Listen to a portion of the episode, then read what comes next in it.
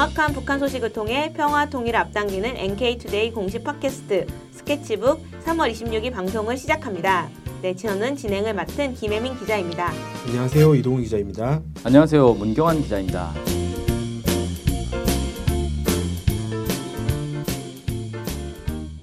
네, 최신 북한 소식을 들어보는 뉴스데이 시간입니다. 네, 오늘은 어떤 뉴스를 좀 가져오셨나요? 예, 오늘은 북한의 무형 문화재와 관련한 이야기를 하려고 합니다.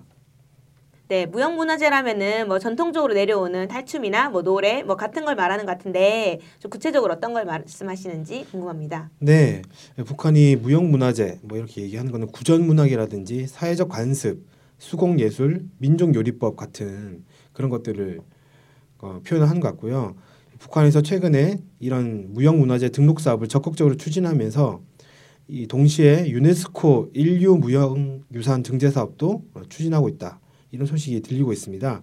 북한은 이 사업을 가지고 민족의 우수한 전통과 정신문화 유산을 빛내는 애국 사업이다. 이렇게까지 표현을 했습니다. 아, 북한이 이 사업을 정말 중요하게 생각하고 있는 것 같은데 무형문화재 등록 사업을 추진한다고 하는 거 보니까 북한이 예전에는 무형문화재 등록 사업을 진행하진 않은 건가요? 예, 북한은 해방 이후부터 일제 잔재를 청산하고 민족문화 복원을 복원에 힘써왔고요. 한국 전쟁 이후에는 문화재 복구에 힘써왔다 이렇게 알려져 있습니다. 특히 1980년 이후부터 민족문화유산의 보존과 발굴이 더욱 적극적으로 이루어졌다고 합니다. 북한의 문화유물 보호법이라는 게 법안이 있는데요. 이거는 1994년 처음으로 만들어졌고 무형문화재도 이 법령에 따라 관리되고 있는 것으로 알려져 있습니다. 네. 그럼 작년에 이미 아리랑이 유네스코 인류 무형 유산으로 선정된 걸로 아는데 맞나요? 네, 그렇습니다. 2014년 11월 27일 북한의 아리랑이 유네스코의 인류 무형 유산에 그 등재가 되었습니다. 북한은 1900 아, 2012년에 유네스코의 아리랑을 인류 무형 유산에 등재하겠다고 그 신청을 했고요. 그 다음에 2013년에는 김치 담 김치 담그기를 신청한 바 있습니다. 아, 네. 그러면 김치 담그는 방법을 얘기하는 거죠? 네, 네. 어, 그것도 이제 어떻게 보면 인류 무형 예산 유산으로 될 수 있다는 그런 얘기를 하는 거. 거죠. 네네. 어 그러면 올해는 뭐 김치 담그기 방법 이게 좀 등재될 가능성은 좀 높나요?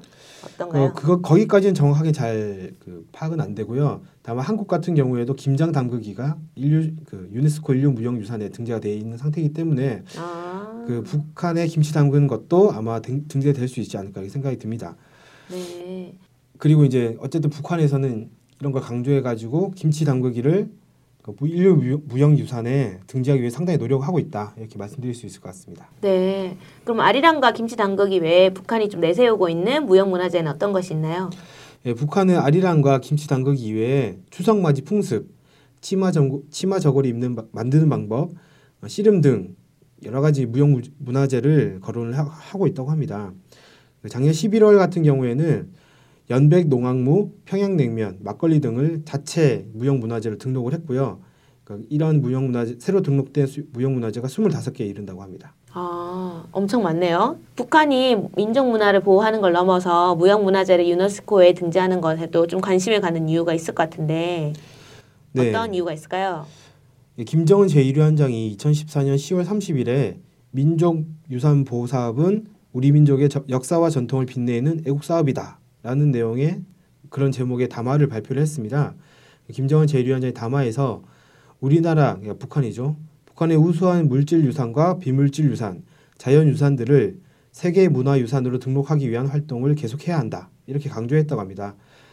어, 뭐 아리랑이랑 김치 담그기는 그 이전에 추진을 한 거잖아요. 그래서 그 이후에 나오는 이제 많은 무형 문화재를 유네스코에 등재하는 것은 좀 김정은 제1위원장의 뜻이 아닌가 이렇게 생각이 듭니다.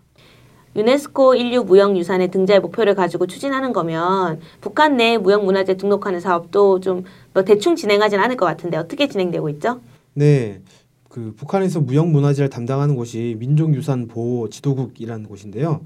여기서 북한의 사회과학원, 조선문학예술총동맹 중앙위원회, 조선요리협회, 평양미술대학, 김원, 김원균 명칭 평양, 평양음악대학, 조선체육대학 뭐 이런 그 관련된 단체들과 함께 협력해가지고 비물질 문화유산들을 국내 그러니까 북한 내 목록에 등록하는 작업을 신중히 진행을 하고 있다고 합니다. 그리고 전국 문화유산을 분류하고 신속 정확하게 관리하기 위한 자료기지 구축 사업 그 자료를 모으는 사업이죠. 쉽게 얘기하면 자료 모으는 사업도 진행 중이고 이를 위해서 문화유산 보호활동 자문기관 조선민족유산보존사라는 그런 기관의 역할을 강화하고 있다고 합니다. 그래서 이런 결과로 올해 2015년 평양 지역 무형, 무형 문화재 수십 건의 심의가 제기되었다고 합니다. 그러니까 새로 이 무형 문화재를 등록하겠다라고 제기한 게 수십 건에 달한, 달한다 이렇게 말씀드릴 수 있을 것 같습니다. 네. 그럼 아리랑의 유네스코 등재 이후에 새로운 무형 문화재 등재가 좀 가능할까요? 앞으로 잘 지켜봐야겠습니다. 네, 다음으로는 오늘의 댓글 시간입니다. 댓글 소개해 주실까요? 네, 최고 저놈이라는 닉네임을 쓰시는 분인데요. 북한 주민들에게 남한 소식도 좀 전해주세요. 정보라는 것이 상호작용을 해야지 오해가 안 생기지요. 이곳에 올려진 북한의 모습을 보니까 해외 원조 그따위는 개나 줘버려도 되겠네요.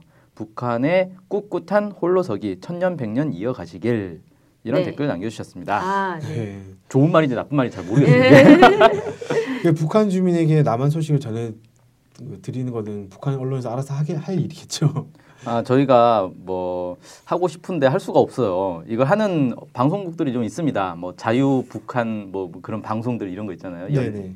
열린 북한 방송. 이 미국의 자금 지원도 좀 받아가지고 한다는데 아, 우리는 그런 시설이나 그런 것도 없고 사실 우리가 그럴 목적으로 만든 언론사는 아니에요. 남쪽에서 북한 소식을 전하려고 만든 언론사라서 우리 방송 아니 우리 이 언론 목적에는 좀 맞지 않는 것 같고요.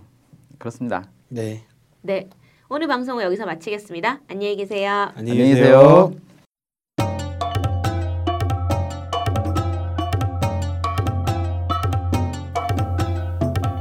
신은 미, 환선은 왜 테러를 당했을까? 그들은 통일 콘서트에서 어떤 말을 했을까? 반복했던 그들은 무엇을 봤을까? 마약에 중독되듯 종북놀이에 중독된 사회. 당신은 종북 중독에서 자유롭습니까? 신은 미, 환선. 문제 아줌마들의 통일 대담집. 그래도 나는 노래하리. 교보문고, 알라딘, 인터파크에서 구입할 수 있습니다. 도서 출판 615